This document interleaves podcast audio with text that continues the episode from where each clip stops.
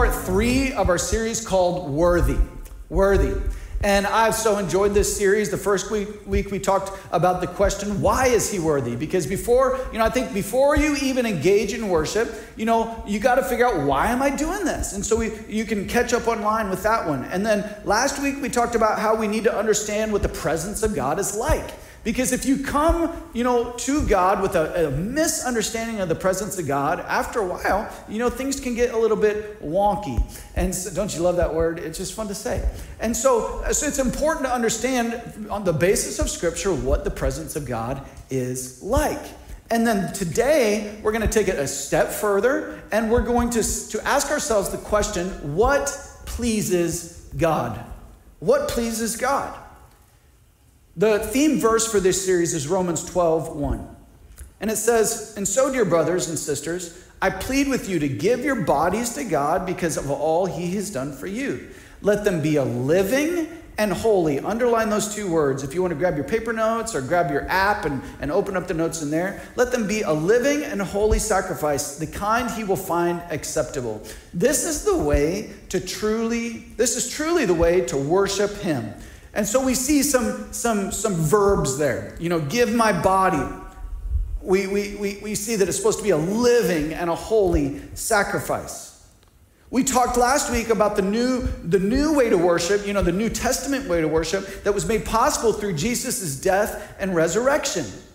And then we see here in, the, in our theme verse, it talks about that we're supposed to be a living and holy sacrifice.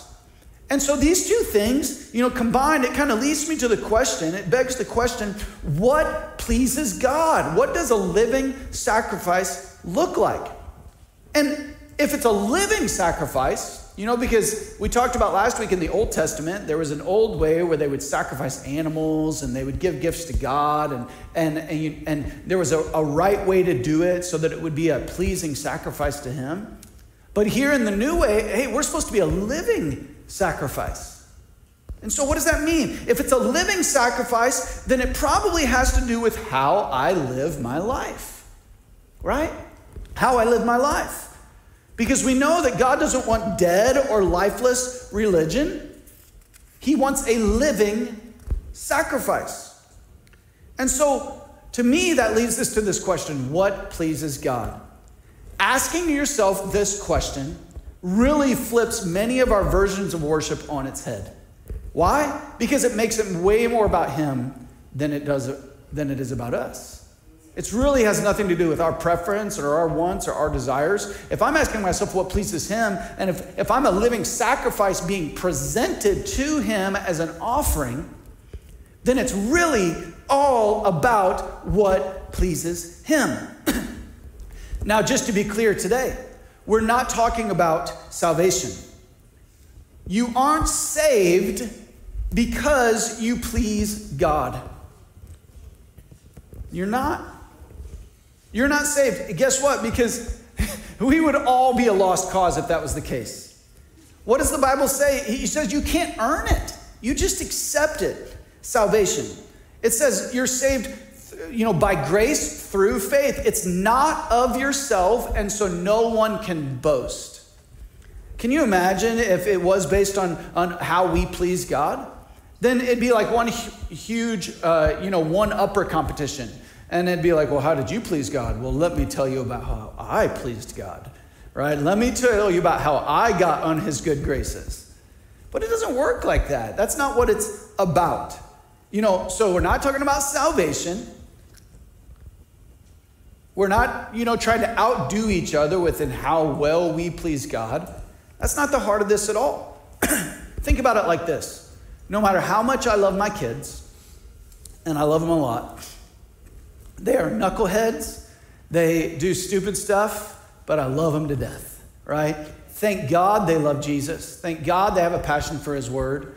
But they're still kids and they make mistakes. And guess what? Even though I love them so much, not everything that they do pleases me.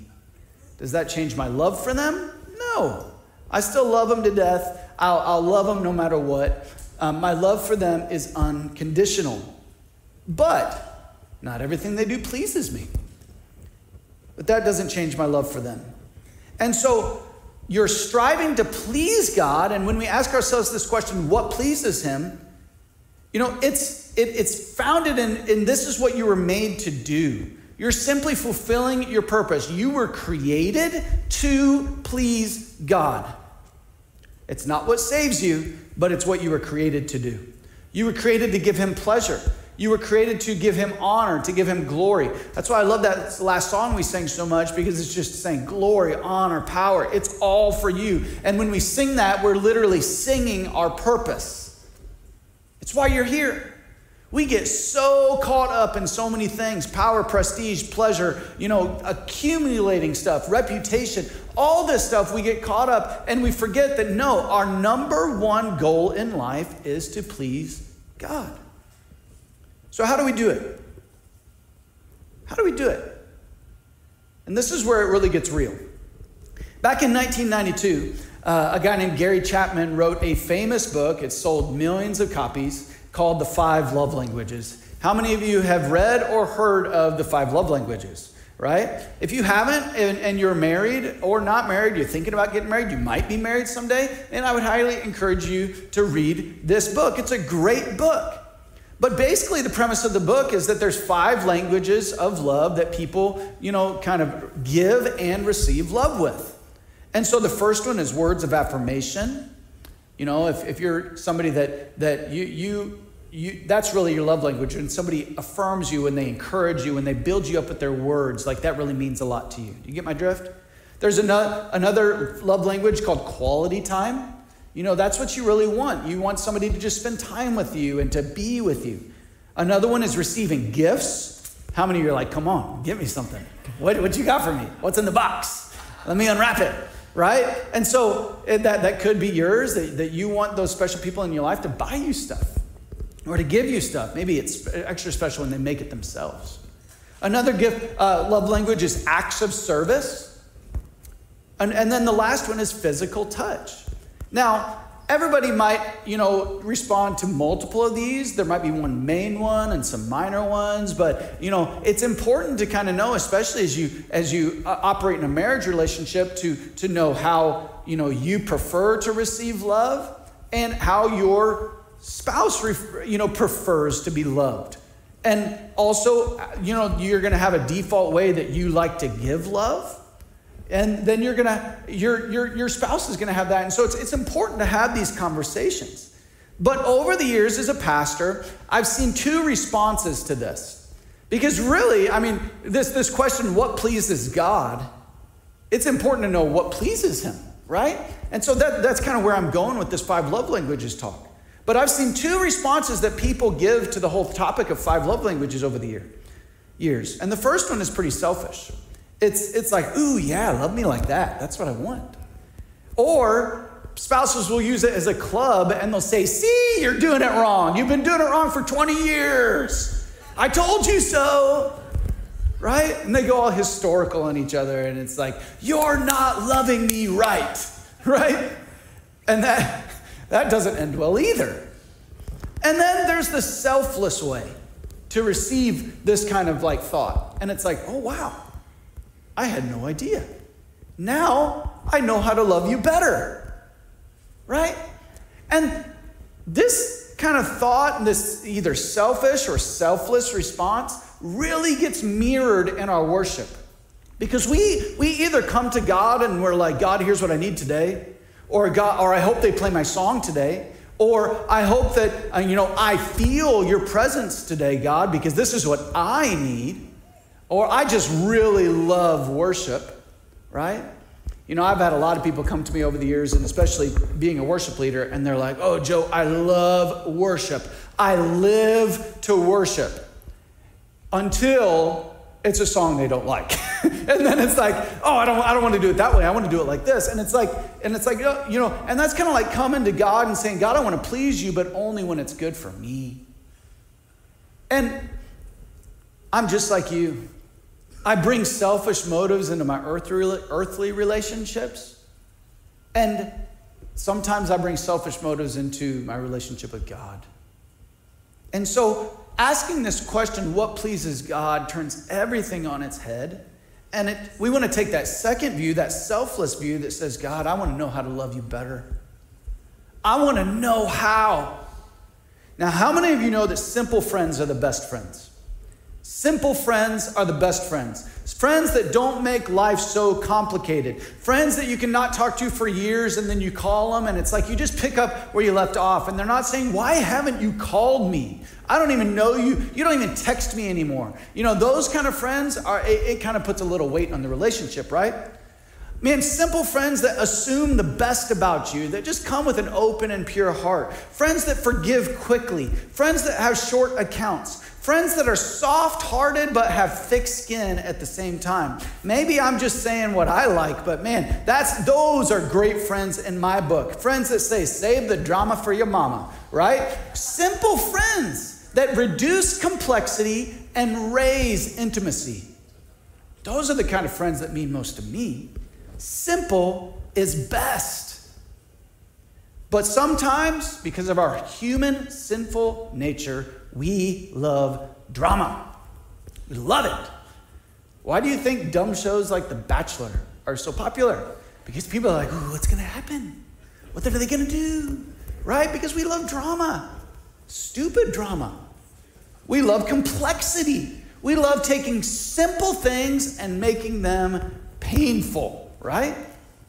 We let our lack of healing poison and bring complexity relationship. We let our need for approval make pleasing others and pleasing God like a, a competition. We let our pride and our jealousy drive us to do things for piety's sake instead of love's sake. And I don't know about you, but the complexity and drama, whether it be in interpersonal relationships or when, and when it comes to our relationship with God, it's like a shop vac on my neck and it's sucking all the life out of me. Can I get an amen? When I lived in Bulgaria, um, uh, when I got there, it was like everything was different, food was different, everything. But there was this salad, and it's kind of like the most important, uh, most popular salad. If you go to Bulgaria, they would say you have to try a shopska salata, right? And it's the shopska salad, and it is the most simple but the best salad I've ever had in my life. But you know what? The first thing I did when I saw it, I snubbed my nose. I'm like, what? That doesn't look good. Because all that was in it was tomatoes, cucumbers, and their version of feta cheese. It's not called feta there, it's called something else, but you kind of get the drift. And it has a very specific flavor. And so for the longest time, I was like, first of all, I don't like tomatoes. Second of all, it's like, aren't lettuce, aren't, aren't salads supposed to have lettuce? And aren't they supposed to have bacon bits and croutons and, and all this other kind of cool stuff on them and, and be a lot more complex and more, more, you know, just complicated? Aren't they? Until the first time I tasted it. And overnight, number one, I like tomatoes because Bulgarian tomatoes are different than any other tomatoes in the world. They, you actually taste them, they're, they're amazing. I'd never liked them in my life until I tasted those. And then there's just the simplicity of the salad. And now that I don't live there anymore, guess what? I crave it. I crave the simplicity of that dish. Before I thought, oh no, I need complexity. After I ate it, I was like, simple is so much better. Amazing. How many of you are ready for lunch? Come on now. But with the fresh and the right ingredients, the simplicity just put it over the top. And so I came to understand that simple is better. And I think, man, this is a concept that we have to embrace before we start asking ourselves the question what pleases God? And so I'm so thankful today that God has made it very clear. He's made it very simple. He's made it very understandable.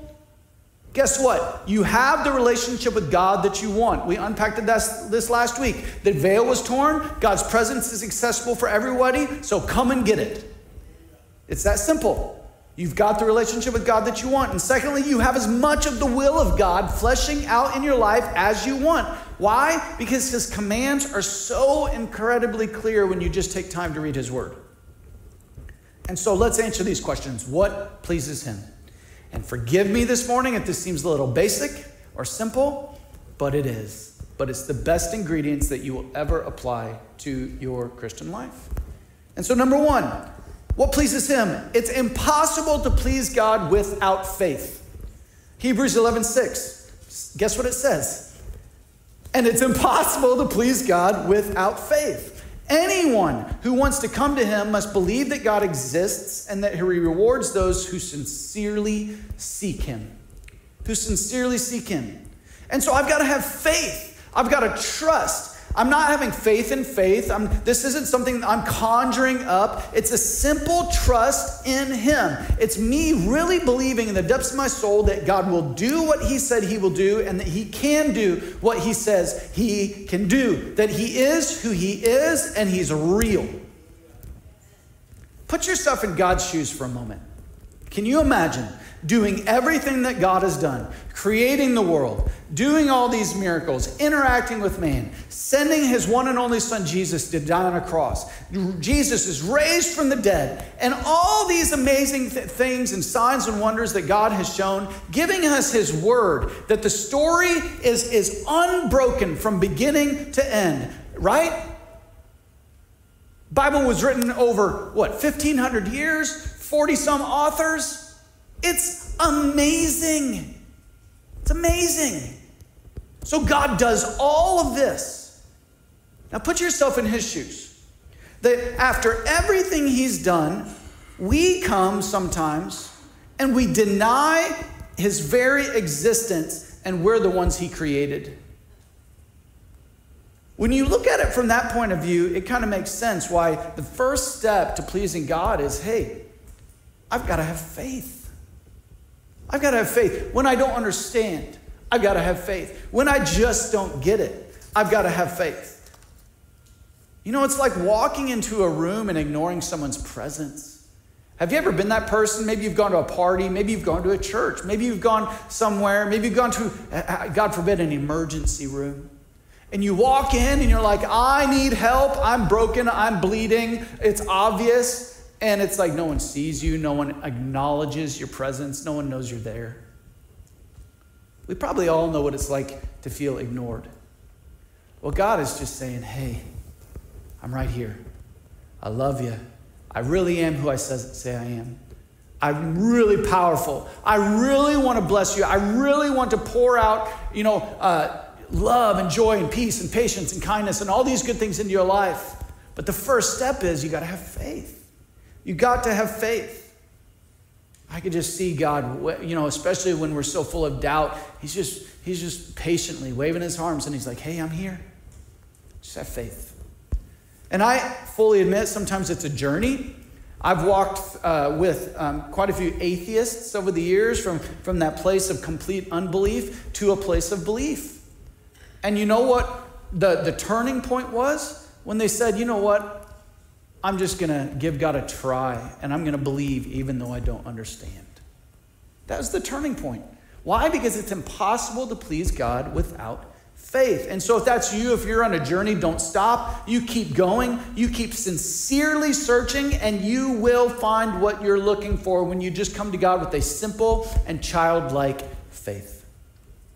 The second thing that pleases God is an all encompassing love all encompassing love for him. In Matthew 22, the teachers of the religious law came and they tried to trap Jesus in the complexity of the law. We've already talked a lot about sim, uh, simple things and complex things today, right? And so they come and they're trying to trap Jesus and, and get him all bound up in the law. And so they come and they say, Hey, what's the most important commandment? And what does Jesus say? He says, You must love the Lord your God with all your heart, all your soul, and all your mind. This is the first and greatest commandment. A second is equally important love your neighbor as yourself. The entire law and the demands of the prophets are based on these two commandments. He basically shut him down because he was right. In, an, in, in, in the original um, you know, place that this was mentioned in Deuteronomy, it, it includes all your strength. So, all your heart, all your soul, all your mind, and all your strength. Everything. I don't know about you, but it doesn't mean it's easy, but that sounds simple. And you know the simplest word in that verse? All. All of it. That I'm not serving him out of a duty of, uh, or out of duty or out of ritual. No, I'm serving him out of love. The basis of love is not religiosity. It's this attitude that says, God, nothing in my life is off limits. Every area of my life belongs to you. And so, how do we love God with all of our heart? It's with what we're passionate about, right? And when Jesus makes you a new creation, your tastes change. And your heart begins to beat for what God's heart beats for. And you start to have different cravings that you didn't have before. You know, a, a, way to see that, hey, am I loving God with all my heart? Ask yourself the question what pours out of me when I get poked? What, what kind of comes out when the heat gets turned up a little bit in my life? I've, I love what Batterson says. He says, it's much easier to act like a Christian than it is to react like one. Anyone can put on an act, but your reactions reveal what's really in your heart. And if you love God with all of your heart, you won't just act like it, you'll react like it. I don't know about you, but that is convicting to me because I don't always react properly. And so, God, I don't just want to love you with what I say, I want to love you with how I react. And so, help me to be patient, slow to speak, slow to get angry, quick to listen Help me. When was the last time you let the love of God burst through you to meet a need? That's another way that we love God with all of our hearts. It's like, oh man, I see a need and I meet a need. How do we love God with all of our soul? When you're at peace because you understand who God is in relationship to who you are, and you understand your place in the world and in, and in this relationship, like uh, He's God and I am not. Only when you get there can your soul be at peace. This is where you are your truest self. You're not trying to be somebody that you're not. You're living, not living for anyone else's approval. You're just God's. You're most content in the presence of God. That is how you love God with all your soul. What about your mind? How do you love God with all your mind? First of all, you just admit, I don't know it all. Can we all just do that together today? Let's just all say together, I don't know it all, right? I love what Maxwell says when you're through learning, you're through leading. And it's the same. When you're through learning, you're through loving God with all of your mind. Because we it doesn't matter how much we know, it's a fraction compared to his knowledge and his wisdom. And so we can never stop learning and so I want to continually let, continually let God stretch my mind. I want to hear his voice every day because I have not arrived. God doesn't fit within my capacity to understand. And so I'm going to love the wonder and the awe of everything that he is by never stopping to learn and expand my mind that he's given me. How am I going to love God with all my strength? By using my God given energy and strength for kingdom causes by, by taking care of my health, by being a good steward of my health. Why? So that I, I can have energy to do what God has called me to do. Because if I don't take care of this shell of a body that God's Spirit resides in, then I'm going to feel lethargic and lazy and like a slug. And I'm not going to want to want to get up and do what God has asked me to do. Have you been there? I know I have yesterday. Right? And so I'm going to love God with all my strength. And then the last part of the commandment, the second commandment, love others. The answer to that one is easy. Why? Jesus created and died for every single one. He died for all. That's reason enough. He loves them, so should I. Even the extra grace required people that you just can't stand. It's not an option. Forgive as He's forgiven you. If you go on the front page of our website, mosaiccincinnati.com, you'll see something flash up right away that says, Love God, love people, and lead the way. And this message is that. And so we've talked about loving God, we've talked about loving people, and now we're going to talk about leading the way. Number three, how do I please God? By boldly sharing Christ's message with your life. This is how you lead the way by boldly sharing Christ's message with your life. Listen, we are naturally drawn to the enormity of Jesus' sacrifice for us. But sharing in his sufferings makes us think twice. You know, communion is amazing because it's like, God, you did that for me. What? I can't believe that. It still blows my mind. And so that, that's pretty easy. That's, a, that's an easy mental jump. God sacri- sacrificed his own son, died in my place. That's awesome. I can receive that. But then as Christians, it's like, oh, you want me to do what? You want me to share? You want me to live it out? You want me to share in your sufferings, Jesus? And it's like, I don't know. I don't know about that. And so in John 14, 15, though, Jesus says it really clear. And remember, the question today is how do we please God? And he says, If you love me, obey my commandments. Pretty simple. That's not complex. And then in Matthew 28, 19 through 20, he says, Therefore, go and make disciples of all nations, baptizing them in the name of the Father, the Son, and the Holy Spirit. That's why we make such a big deal of baptisms here at Mosaic. Teach these new disciples to obey all the commands I've given you, and be sure of this I am I'm with you always, even to the end of the age. That is the most clear um, a statement of our purpose as there is in all of Scripture. Go. That's our job. And then in 1 Peter 3:15, he says, instead, you must worship Christ as Lord of your life. Remember, this is the worship series, and we're talking about how to please God. And so, okay, I got, I'm going to worship you, Christ, as Lord of my life. And then it says, and if someone asks you about your hope as a believer, always be ready to explain it, but do this in a gentle and respectful way. I don't know about you, but these days, especially on Facebook, we get those, those typing muscles. You know, back in the day, it was like beer muscles, and now it's like thumb muscles on Facebook and we're going to go all crazy on people. It's like we're going to go all Old Testament prophet on them. Right? It takes a love that only God can give to speak grace and truth like Jesus did, and to do it in a gentle and respectful way. It's like being a servant, walking them through it gently with our story, with our experience, with our love, with the ways that He's affected and led our life. And then Matthew 5 11 uh, through 12, Jesus, he's, he continues to just ratchet it up a little bit. And he says, God blesses you when people mock you and persecute you and lie about you and say all sorts of evil things against you because you are my followers. Some of you are like, I didn't sign up for that.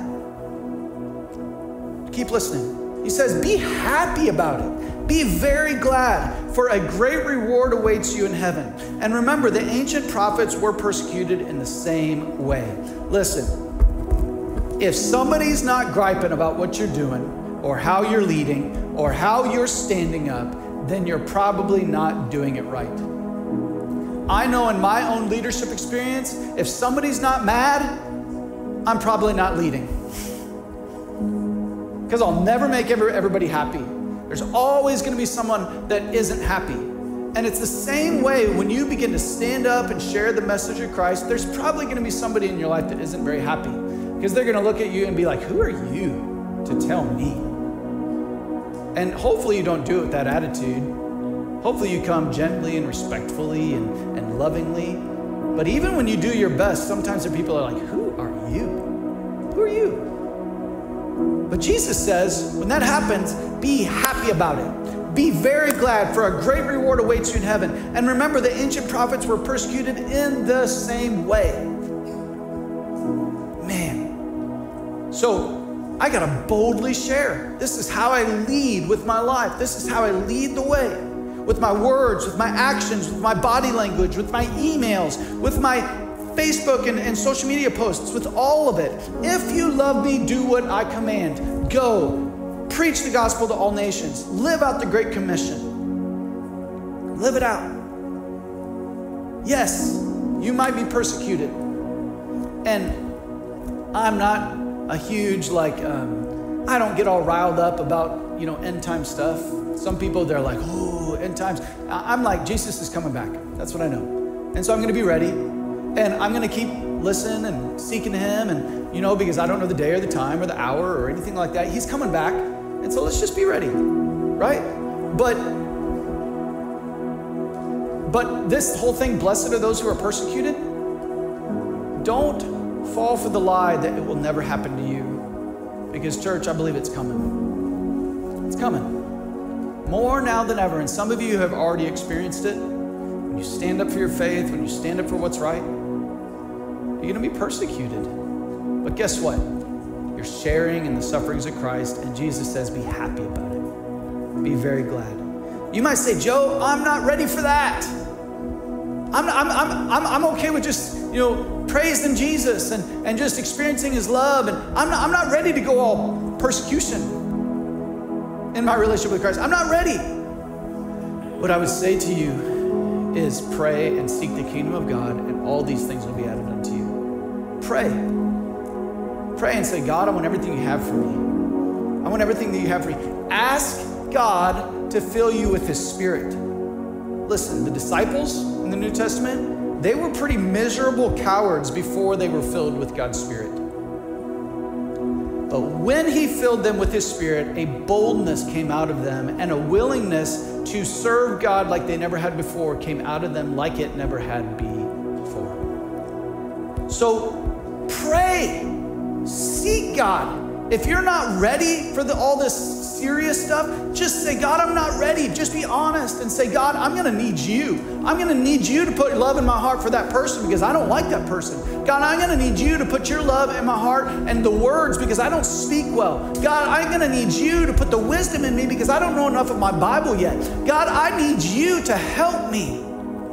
That's what it looks like to lean on the Spirit of God. That when you're not good enough and when you don't have what it takes, you know that He does when you lean into Him, when you're led by the Spirit of God. And so, guys, I said that God made it pretty simple, but that doesn't mean it's easy.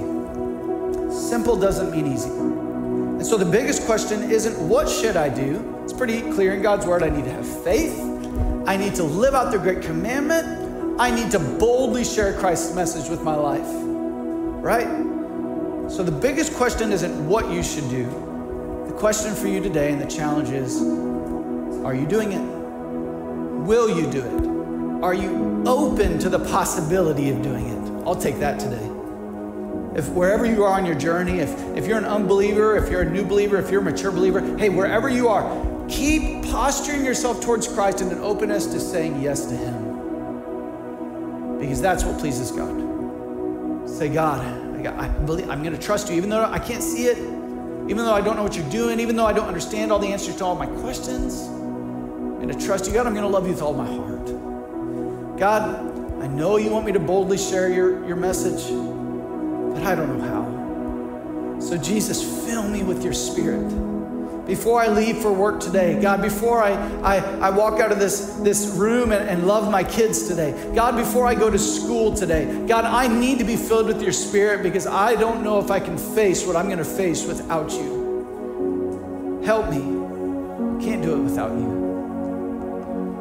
This surrendered lifestyle, it's what pleases God. If you could bow your heads and close your eyes. If you're here today and you say, Joe, I, I need to give my life to Jesus, I've been, I've been uh, putting it off for a long time, or, or maybe today for the first time I realized what Jesus did on the cross for me, that He loved me so much, that He laid down His life in my place so that I could be forgiven, so that I could leave my guilt and my shame and my past behind, and I could step into the new life that God has for me. If that's you today and you know that you need to give your heart, your life to Jesus Christ, I just want you to boldly put your hand up and say, Joe, that's me. I need to accept accept Christ into my life today? Anyone? Anyone? I'll give you just a moment. Maybe you're wrestling with it. Maybe you're thinking, ah, I don't know. I don't know if I'm ready to take the jump. Hey, that's why it's called faith. You're trusting Him, even though you don't understand it all, or, or maybe you're not even sure if you believe it all yet, but you're going to say, hey, I believe. I'm going to use faith. I'm going to just trust you with a simple childlike faith, God. Anyone? I'm going to give my heart and my life to Christ. I'm going to trust Him. I'm going to, I'm going to have faith today. Amen. Maybe you're here today and you say, Joe, I've put my trust in God, but there's an area of my love for Him that needs to step up a level. Maybe I'm, I'm loving him with my heart, but I'm not loving him with my strength, or, or vice versa. There's, there's some area of my life where I could love Jesus better. Or, or I'm, I've got the love thing. I love God, but I'm having trouble sharing Christ's message with my life. I'm just scared. And and you're not too big to admit it today. So any of those things, if, if you're like, hey, I just I need help in really surrendering my whole life to Christ and loving Him with everything that I am. If that's you, my hand is up today. Just raise your hand and let's pray a closing prayer today. God, I thank you so much. I thank you for what you've done in our lives, how you've given us access to your presence. God, how you've poured your love and your grace out on us over and over and over and over. How you've given us a second chance. Jesus, help us not to stay in this place of just taking. Help us step into this place where we're joining you and laying our lives down for others. We're joining you, even, even if it means we're joining you in your sufferings. Help us, Lord. In Jesus' name, amen. Amen. Thanks for joining us online at Mosaic Church. We hope today's message was life changing and useful. For more info, visit mosaiccincinnati.com.